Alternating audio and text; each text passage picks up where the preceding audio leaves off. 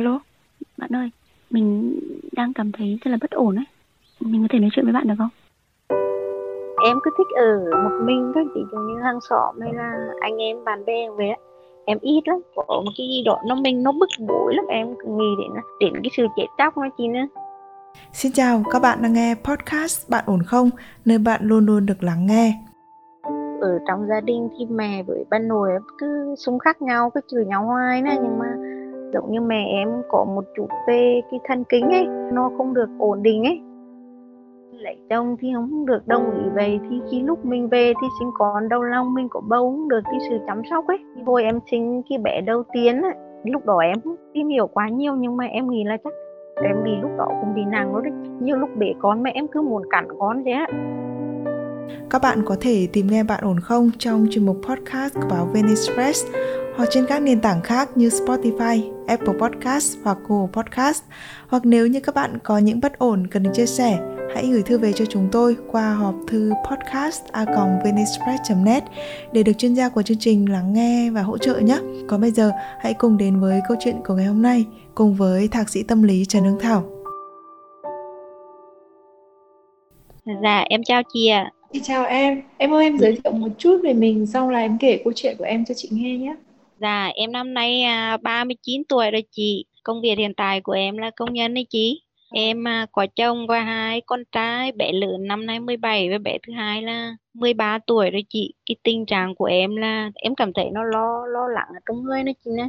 Và Ồ, em cứ thích ở một mình thôi, ví dụ như hàng xóm hay là anh em bạn bè về á. Em ít lắm, vì nhiều lúc là em cảm thấy như một có một cái gì đó nó mình nó bức bối lắm. Nhiều khi ở mình là em cứ nghĩ đến cái sự chết chóc nó Ồ, rồi.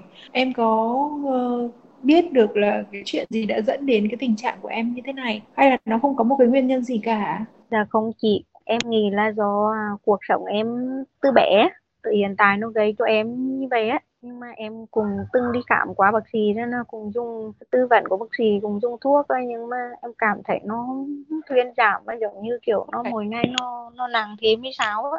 Rồi, tại vì là cái việc mà mình có thể bị trầm cảm hoặc là rối loạn ấy thì nó có rất là nhiều những cái nguyên nhân mà đôi khi là không cần phải dùng thuốc. Và dùng thuốc thì nó sẽ làm là khi nào mà em có đi chụp điện não đồ này hoặc là kiểm soát các cái hệ thống thần kinh của mình mà có vấn đề thì mình mới bắt đầu dùng thuốc em ạ. Hoặc là đi uh, đi điều nghiên về cái hormone của mình ấy để xem nó có hormone gì bất thường không thì lúc đó mình mới dùng thuốc để điều tiết. Còn đôi khi là nó không phải như thế mà nó là các cái nguyên nhân khác về mặt tâm lý thì mình sẽ phải dùng các cái biện pháp khác để mà mình sửa chữa nó. đấy cái tình trạng này của em là nó diễn ra từ nhỏ tới bây giờ luôn hả? Dạ kiểu là do cuộc sống của em từ bé nó bị à, kiểu nhiều cái trắc trở ấy. Thời học cấp 2 của em ấy chị á, bố em mất sớm ấy. Nhà chỉ có bốn anh em ấy, ba nội với là mẹ ấy. Nhưng mà ở trong gia đình thì mẹ với ba nội cứ xung khắc nhau, cứ chửi nhau hoài nè. Nhưng mà giống như mẹ em có một chút về cái thần kinh ấy, nó không được ổn định ấy. Khi nào em học lớp 9 ấy thì mẹ em bị người ở trong xóm á, đương ít tuổi nên như kiểu là cường hiện mẹ em à, có bầu ấy.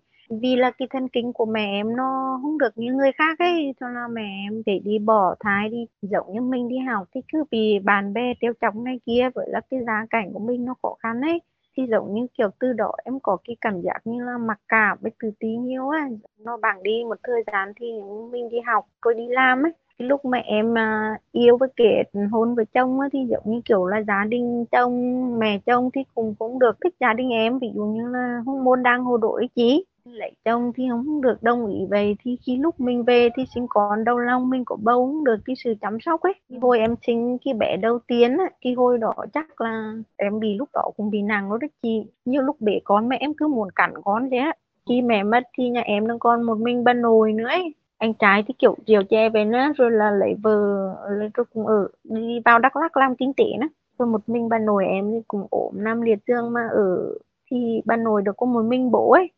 Thì ba không ai chăm sóc nữa thì các chị đi lấy chồng ở xa cả. Em đưa bà nội về nhà em chăm sóc ấy thì nó áp lực từ gia đình chồng nhiều. Sơ sơ thông qua cái câu chuyện mà em kể ở chị ấy, tức là nó cũng không có quá dày đặc các chi tiết đâu, nhưng mà chị cũng đã hình dung được là cái cuộc sống của em nó có quá nhiều áp lực nó không có niềm vui và nó không có sự chia sẻ trong đó, cho nên lúc nào tâm trạng của em cũng luôn luôn là trì trệ, luôn luôn là buồn bã thì cái này nó dễ hiểu thôi, tại vì cái đời sống của mình nó như vậy em có cái giai đoạn nào em cảm thấy vui vẻ hay là cảm thấy hạnh phúc không? Có cái thời điểm nào như vậy không? hầu như là không có chuyện, tại vì em ít khi mà kiểm được cái lời nói động viên từ người thân lắm chị em ruột bên em á cái trách nhiệm về bố mẹ như kiểu là thuộc về em và trách nhiệm em phải lo ấy. em mà có kêu ca một tí gì đó thì chị hoặc là anh thì sẽ không cùng chia sẻ em cái áp lực nó quá nặng nề ấy. Em với chồng em là lấy nhau là vì yêu nhau mà phải không? dạ đúng rồi vì gia đình chồng thì em với chồng thì em không có áp lực chỉ có là gia, áp lực từ gia đình chồng em rồi áp lực từ chính gia đình em thôi còn chồng em thì em không có áp lực Nhưng mà anh ấy có mang đến cho em niềm vui không hay là anh cũng hờ hững lạnh nhạt? nói chung là cũng quan tâm chị ạ nhưng mà ở cái mức độ là không được thấu hiểu lắm ấy Tại vì cái nhu cầu tình cảm của mình nhiều với em. Cho nên là là cái mức độ quan tâm của anh ấy cần phải nhiều hơn. Nhưng mà chồng em thì làm gì nhỉ? chồng em thì à, lái xe chị ạ Ồ, vậy là anh đâu có thời gian nhiều ở nhà đâu, phải không? dạ cũng là chị Ừ, thế cho nên là cái cách mà anh ấy quan tâm hoặc là cái việc mà anh quan tâm nó sẽ không được nhiều lắm. Thì đối với người khác nó là bình thường nhưng mà trong cái tình trạng của mình nó lại là thiếu thốn. Cho nên là chị thấy cái nhận định của em về mối quan hệ của em với chồng là rất là đúng ấy.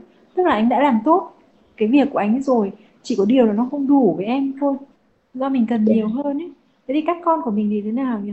hai bé của em thì hai bé trai cả bé đầu thì năm nay 17 tuổi cho nó cùng bước vào cái tuổi nó ngủ ngược lắm đúng rồi. Thế thường thì con trai nó lại không được gần gũi với cả mẹ. Là khổ. tôi cũng bé trai đầu thì, thì chỉ nói chuyện với mẹ về vấn đề học hay ít ít vậy thôi nhưng còn để mà giao tiếp nó ít lắm. Thế khi nó đến một cái độ tuổi trưởng thành nó đến giờ nó bắt đầu nó tách dần mình ra. Thế thì em lại lại bị hụt thêm một tí nữa. À, thế bây giờ mình có bị bệnh gì không nè? Hiện tại em đi khám thì không bệnh gì cả chị ạ Ồ, chỉ ok. có đợt hôm sáu em có đi khám ấy thì bác sĩ bảo em là giống như kiểu là bị trầm cảm với chị ấy. Tức là về các cái bệnh về mặt thể chất ấy là em không có bị cái gì hết hả? Là không chị. Thế bây giờ là về ờ, các mối quan hệ về gia đình này về ờ, ba cha con này thì chị thấy là là rất là hoàn toàn bình thường này. Dạ. cháu nó ngỗ ngược nhưng mà nó có hỗn láo với mình hay là nó chỉ có là là không chị ạ gì? nó cùng nghe lời ấy Tức là em đang có một cái lợi thế rất là lớn và em đang có một cái niềm ao ước của nhiều người đấy. Tức là một cái gia đình mà chồng vừa đủ, các con cũng vừa đủ, không có cái gì mà quá bất thường hoặc tại vì ấy, mình có một cái là như thế này là chị không biết cái cách ứng xử như thế nào nhưng mà vì em đã lớn lên trong một gia đình mà mọi người hình như là hơi lạnh lùng với nhau. Thế là cho nên nó sẽ dẫn tới một cái việc là em cũng sẽ không biết cái cách làm sao để mà âu yếm các con từ nhỏ để cho các con nó nó quen với cái sự âu yếm đấy phải không? Dạ dạ có không? Chị ơi em giống như kiểu là ai đó mà nói hơi nặng nặng lời là em cảm thấy nó ở trong em nó tủi thân lắm. Ừ, em bị em bị nhạy cảm. Mình phải hiểu được cái vấn đề này. Tại vì bây giờ nếu như mà sửa chữa nó thì đã bị quá trễ rồi ấy. Mình hiểu cái chuyện này để mình bỏ qua nó ấy, em. Tức là bây giờ mà muốn các con nó gần gũi nó thương yêu nó vồ vập tình cảm với mình âu yếm với mình thì nó khó lắm. Tại vì mình phải tạo được cho nó cái thói quen đấy từ nhỏ cơ còn bây giờ khi nó đã lớn lên rồi mình không dạy được nó cái thói quen đấy nữa em. Cái việc mà bảo một cái đứa trẻ nó đã lớn rồi cỡ khoảng 12 tuổi 11 tuổi đổ lên ôm bố ôm mẹ hôn vào má bố mẹ nó rất là khó. Nếu như nó không được tập cái chuyện đấy từ nhỏ. Cho nên là bây giờ mà mình cần cái điều đấy kể cần cái cách thể hiện quan tâm đến của con thì chắc là bé nó sẽ không có. Dạ. Bây giờ bây giờ mình sẽ tìm những cái khác nhé để mình thấy được là à dù của con mình nó không có cái thói quen mà thể hiện tình cảm ra bên ngoài như vậy nhưng bên trong nó vẫn có tình cảm với em thì em có nhìn thấy những cái điều đó không? Ừ, giống như thằng út thì nó cũng hay quan tâm mẹ.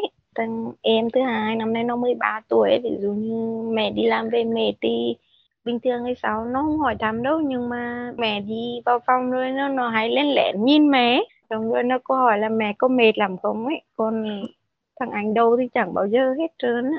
Thế cháu nó có nấu cơm chờ về ăn không hay là như nào nè nó có giúp em làm việc nhà không nè?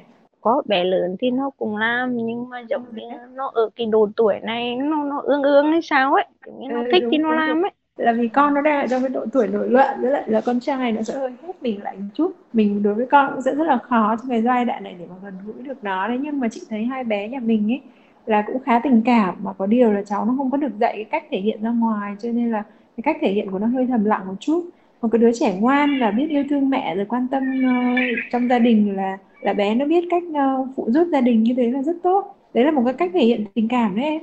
Đấy còn chồng em thì vì đặc thù công việc thì anh ấy cũng vẫn có cái sự quan tâm nhưng mà cái thời gian dành cho em nó không được nhiều cho nên em bị khoảng trống đấy. Thêm vào đấy thì em bị áp lực từ gia đình nhà chồng với lại gia đình của chính em này làm cho em trở nên khi mà mình đã bị trống rồi ấy, mà mình bị lấp đầy bởi một cái thứ khác cái thứ mà mình không mong muốn ấy, thì cái điều đó nó là càng làm cho tâm trạng của mình nặng nề hơn và yeah. Dạ. cái hiện trạng khi mà em đi khám ấy, là em kể với bác sĩ về những cái điều mà em trải qua như thế nào đau đầu này mất ngủ rồi bị cái gì nữa này em cứ hồi hộp em lo lắng ấy chị nữa bất chợt em nghĩ đến cái vấn đề khi đó em lại phải thấy lo lắng rồi em cứ thở nhiều nữa tất cả những dạ. điều này đang đang đến với em là do cái áp lực về mặt tâm lý do đó trước tiên ấy là chị uh, mong rằng là có thể là em sẽ phải ngừng thuốc để mà nó không có tác động vào thần kinh của em. Bởi vì đôi khi thuốc nó sẽ không có lợi nếu như mà nó không đúng bệnh của mình. Nhưng mà mình cảm giác là mình bị cái này là do thần kinh của mình ấy hoặc là do các cái uh, hormone của mình ấy thì em phải có những cái xét nghiệm cụ thể. Chứ còn không thể đến kể với người ta về một cái bệnh như thế. Thế xong là người ta sẽ ờ, cấp cho em một cái thuốc mà dạng theo kiểu là ai cũng được như thế này. Nó không đúng với em. Điện não ừ. đồ này nhá khi mà làm cái đấy ấy, nó còn phải còn tùy vào lúc cái lúc mà em có bị khởi phát hay không, hay là lúc em đang bình thường, thì điện não đồ nó sẽ chạy ra một cái rất là bình thường. Còn nếu như mà lúc em khởi phát nó mới chạy ra được cái bất thường. Cho nên là muốn làm cái điện não đồ nó không phải là một lần, mà có khi em phải ở trong viện cả một ngày hoặc là có khi vài ngày để mà nó chạy liên tục, để mà lúc nào mà bình thường thì người ta sẽ cho chạy bình thường ra này. Sau khi nào nó khởi phát thì lại cho chạy cái khởi phát để để xem nó có cái sự khác nhau như thế nào. Thì nó mới ra được một kết quả chính xác là à vấn đề gì ở trên cái dây thần kinh và cái trung khu nào của em nó có vấn đề rồi xong họ còn chụp não chụp các cái ờ, vỏ hộp sọ của mình đủ các thứ thì nó mới xác định được cái đấy nguyên nhân về mặt thần kinh các cái bó dây thần kinh của mình. Nó tương đối phức tạp cho nên là nó phải có các xét nghiệm và khám chuyên sâu. Tại vì cái này ấy, nói thật là đối với một số bệnh nhân mà chị quen biết ấy là họ phải trường kỳ khám mãi để tìm ra được nguyên nhân. Còn thêm một cái nữa là ở trong người mình ấy, mỗi người là một cái loại ờ, nó trong cơ thể của mình nó có rất nhiều những cái hormone ấy khi làm cho em hạnh phúc thì nó sẽ có bốn loại hormone, oxytocin này, dopamine này, endorphin này, đấy, đại khái như vậy. Thì ngoài những cái loại hormone này ra, nó lại có một số cái loại khác, hormone khác để làm cho mình cảm thấy trì trệ đi về con người, làm cho mình cảm thấy buồn bã, thường trực. Và như thế là đến lúc mình cần phải dùng thuốc rồi. Và nếu như mà không ra những cái đấy thì bắt đầu chị em mình mới quay lại cái câu chuyện là à em cần phải điều trị, dứt điểm cái nguyên nhân gây ra cái nỗi đau khổ của em là về mặt tâm lý chứ không phải là về mặt bệnh lý. Đó cho nên mình phải xác định được rất là rõ những cái đấy. Thì lúc đó chúng ta mới có phương án điều trị thích hợp. Chị không biết là khi mà em đi làm như vậy thì em có phải vận động nhiều không? Ừ, dạ không chị ạ. Ừ, thế sau cái giờ làm thì mình làm gì? Giống như em làm về em có cảm giác không muốn làm ấy. Giống như trong cái tâm trạng mình nó chán nản nó chị. Mình Tức là em cứ là... cứ lười vận động á. Ồ ồ đấy. Thế thì khi mà em lười vận động như thế nhá thì là cái sức khỏe về mặt thể chất của mình nó không tốt, nó cũng sẽ kéo theo cái sức khỏe về mặt tinh thần của mình, nó sẽ kém theo em ạ. Cho nên phải chịu khó một chút giúp chị. Tức là bây giờ ấy, mình không có, thật ra mình không thích đâu, nhưng mình phải cố gắng em. Và sau đấy thì em sẽ tìm dần được cái niềm vui ở trong cái việc mà em cố gắng làm này, làm kia, làm một hoạt động gì đấy. Xung quanh nhà em có các cái hội mà người ta tập thể dục buổi chiều, buổi sáng. Có có chị cũng có đánh bóng chuyền rồi, cũng có chạy bộ ấy, nhưng mà em, em muốn sao ừ. giống như mình cứ ngà giáo tiếp với chị ừ, đấy đấy đấy thích đến đông người ấy. thế thì thay vì là ra đấy để tham gia với họ em đứng ở một góc riêng. Em thường thì ở nhà chị ạ. Ừ. em cũng ít xem tivi lắm. Không kiểu nhiều khi em cứ ngồi thơ thần đấy á ừ đấy đấy. Cái việc mà ngồi thơ tẫn như vậy là toàn bộ các cái cơ quan ở trong cơ thể của mình nó ở trong cái trạng thái là nó bị uh, ngừng hoạt động ấy thì là nó sẽ nó sẽ trì trệ. Máu nó cũng lưu thông chậm hơn này. Hơi thở của mình cũng không cần phải gấp hơn này. Toàn bộ tất cả mọi thứ nó chậm chậm chậm chậm chậm chậm hết lại như vậy. Tức là thần kinh của mình nó cũng sẽ ít vận động hơn. Thế là lúc đó mình sẽ cảm thấy mình buồn hơn. Đây là đối với những người mà chị đang nói là không có bệnh lý về mặt thần kinh nha. Và cái việc mà em đi khám như vậy đã là một cái nỗ lực rất là tốt của em rồi. Thế nhưng mà có thể là nó sẽ cần phải chuyên sâu hơn để mình xác định xem mình có bệnh lý về mặt thần kinh không, để mình uống thuốc. Cái cái mà điều em cần bây giờ theo chị nghĩ là em đang cần được một cái người để mà nói chuyện và chia sẻ với em. Có thể những cái câu chuyện nó không cần phải quá nghiêm túc, nhưng mà em mong muốn là được nói, được giao lưu, được tiếp xúc, được lắng nghe. Thế thì mình nên chọn một cái nơi nào mà nó có lợi về mặt kinh tế cho mình một chút. Với lại cái thứ hai nữa là vận động nhẹ, chứ không nên là ngồi suốt như thế tất nhiên là nếu như khi em mệt thì chị cũng không khuyến khích em phải hoạt động quá mức, bởi vì khi mà mình mệt mà mình lại hoạt động quá mức thì nó có thể gây ra những cái chấn thương. Cũng có một thời gian chị rất là trì trệ về mặt tinh thần, bởi vì là mình có những cái cú sốc trong cuộc đời của mình ấy, ai trải qua hết. Thế thì lúc đấy chị mới đi tìm, chị không thể nào ra quảng trường nhảy cùng với người ta hay là ra công viên để chạy ào ào ào giống như mọi người được. Thế chị mới đi tìm những cái lớp mà nó rất là đặc trưng. Ví dụ như là một thầy một trò hoặc là một thầy hai, ba trò và và trong lớp mọi người ít giao lưu với nhau ít nói với nhau. Thế là chị đi học một số những cái môn như là yoga. Yoga thì tất nhiên là mọi người không nói gì với nhau rồi. Và cái lớp nhỏ thì nó lại rất ít người nữa. Mà đặc biệt là khi mà em học những cái lớp nhỏ như vậy mọi người sẽ rất là đáng yêu, rất là dễ gần với nhau. Chị có một cái phương pháp nữa, đấy là chị đi lên chùa. Ở trong chùa thì thì đại chúng ngồi rất là đông. Hàng trăm người một cái buổi lễ đấy, nhưng mà giao lưu với tất cả bằng đấy người thì không có. Mà chỉ giao lưu một nhóm nhỏ với nhau thôi. Tức là mình ngồi gần ai mình sẽ giao lưu với những cái người đấy và cuối cùng chị chơi được với lại khoảng ba bốn người thường đi lễ giống như mình vậy đó. Và mọi người thì thực sự là họ không có soi mói vào cái đời tư của mình. Và mình nói gì thì họ nghe đấy hoặc là họ kể cho mình nghe những cái chuyện của họ. Cũng không có quá đi sâu vào đời tư nhưng mà nói chung là mọi người được nói với nhau. Em cũng thích môi trường mầm non á gần gần cuối năm này chỉ nên những hai trường họ có ý mời mình nhiều như về làm giáo viên ấy. Oh, giáo viên mầm non như này nhưng mà em nghĩ là cái tình trạng của em như này em nó phù hợp á, nhưng mà em vẫn vẫn muốn vào đó, nhưng mà em cứ thấy mình vào đó sợ ấy. Cái năng lượng của bọn trẻ con nó tích cực lắm em. Đến khi mà được tiếp xúc với những cái sự tinh khôi và đáng yêu đấy, mà đặc biệt là khi nó nhỏ như vậy nó rất dễ gần gũi với mình. Em sẽ được lấp vào những cái khoảng trống mà em đang thiếu. À là một cái nắm tay này, một cái hôn má này, một cái lời hỏi là cô ơi, cô con làm như vậy có được không? Hay là cô ơi cô cô giúp con cái này cái kia đi. Tập đoàn của mình nó sớm phù hợp á. Cũng nhiều người bảo là bảo em là sao không đi làm công việc này nhưng mà đi làm công nhân này kia nhưng mà em ừ. nghĩ là cái tâm trạng của em về này em sợ ảnh hưởng đến các bé giống như kiểu có lúc mình cứ nóng rồi bực tức trong người ấy. Có đôi lúc là em bực lên không có kiểm soát được ấy. Nhưng mà giống như kiểu ở nhà không vậy chuyện, nhiều lúc em em nói ai đó nhưng mà xong em cảm thấy mình có lỗi nữa. Nhưng mà cái lúc nói em không kiểm soát được bản thân mình ấy. Cái này là một cái bài học mình cần phải rút ra nhé tức là đối với các con cũng vậy, em phải luôn luôn có một cái sự công nhận về mặt năng lực của bé từ khi bé ở nhà ấy. em phải nhìn ra được điểm tốt của con em công nhận nó. Thì khi ra đường nó mới tự tin được. Còn ở bên, còn còn của em á, cái vấn đề là ở nhà em đã bị phủ định rất là nhiều rồi. Cho nên thành ra là kể cả khi người ngoài họ nhìn thấy cái năng lực của em em lại bị cái sự phủ định của người nhà mình làm cho em cảm thấy mình không có năng lực. Nhưng mà tiên chị đi, tức là khi mà người ngoài nhìn vào như vậy là một cái nhìn rất là công tâm. Em làm được việc đó rất tốt thì họ mới có cái lời đề nghị với em. Em có thể làm tốt được cái việc đó, họ mới dám mời em. Chứ chả ai mà lại đi mời một cái người mà họ biết trước được rằng họ đoán định được là em sẽ làm làm không có được. Cho nên rõ ràng ở đây mình nhìn nhận được bản thân mình này, em có năng lực, em có thể làm được. Và khi mà em làm tốt cái việc gì đấy, tự động cái lòng yêu quý mối quan hệ kháng khít giữa hai bên nó sẽ tăng thêm rất là nhiều. Đó cho nên là một cái lần mà dám thử sức của em một cái sự mà vượt thoát ra khỏi chính cái giới hạn của bản thân mình ấy, nó sẽ mang lại cho em rất rất nhiều thứ. Thứ nhất là sự tự tin vào chính mình này và cái thứ hai là những cái mối quan hệ nó sẽ trở nên kháng khít hơn. Từ những người mà họ sẵn sàng ra tay đưa tay ra giúp đỡ mình thế kia kìa. Và chính vì mà cái mối quan hệ nó trở nên khăng khít hơn thì cái khoảng trống về sự thiếu thốn tình cảm hay tâm hồn của em nó sẽ dần dần được lấp đầy em sẽ cảm thấy đủ đầy hơn trong cái đời sống tinh thần của mình. Và như thế thì em sẽ cảm thấy có cái mục tiêu sống này, em sẽ cảm thấy mình dần dần trở nên dễ chịu, thoải mái hơn. Tất cả mọi thứ nó sẽ đến sau cái sự thành công của em. Cho nên bây giờ ấy, mình cần phải tin vào bản thân mình đã em. Cảm ơn cảm ơn à, Việt Tàng là em đã được kết nối với à, chị Thảo được nói chuyện thoải mái hơn. Và các bạn thân mến, à, nếu chỉ nói riêng trong chương trình bạn ổn không thôi thì cũng đã có rất là nhiều câu chuyện cho thấy những tổn thương âm thầm từ cuộc sống hàng ngày, từ những năm tháng tuổi thơ đã tác động như thế nào đến tương lai của một con người. Vì vậy mà mình nghĩ rằng là trong mỗi chúng ta thì đừng nên thờ ơ với những ánh mắt buồn đừng xem nhẹ những tổn thương trong quá khứ của một ai đó.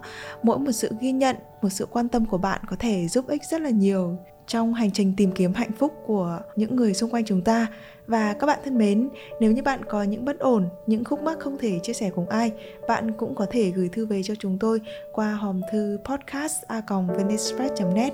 Còn bây giờ thì Nguyễn Hằng xin phép được khép lại chương trình của chúng ta ngày hôm nay tại đây. Xin chào và hẹn gặp lại các bạn trong những chương trình sau.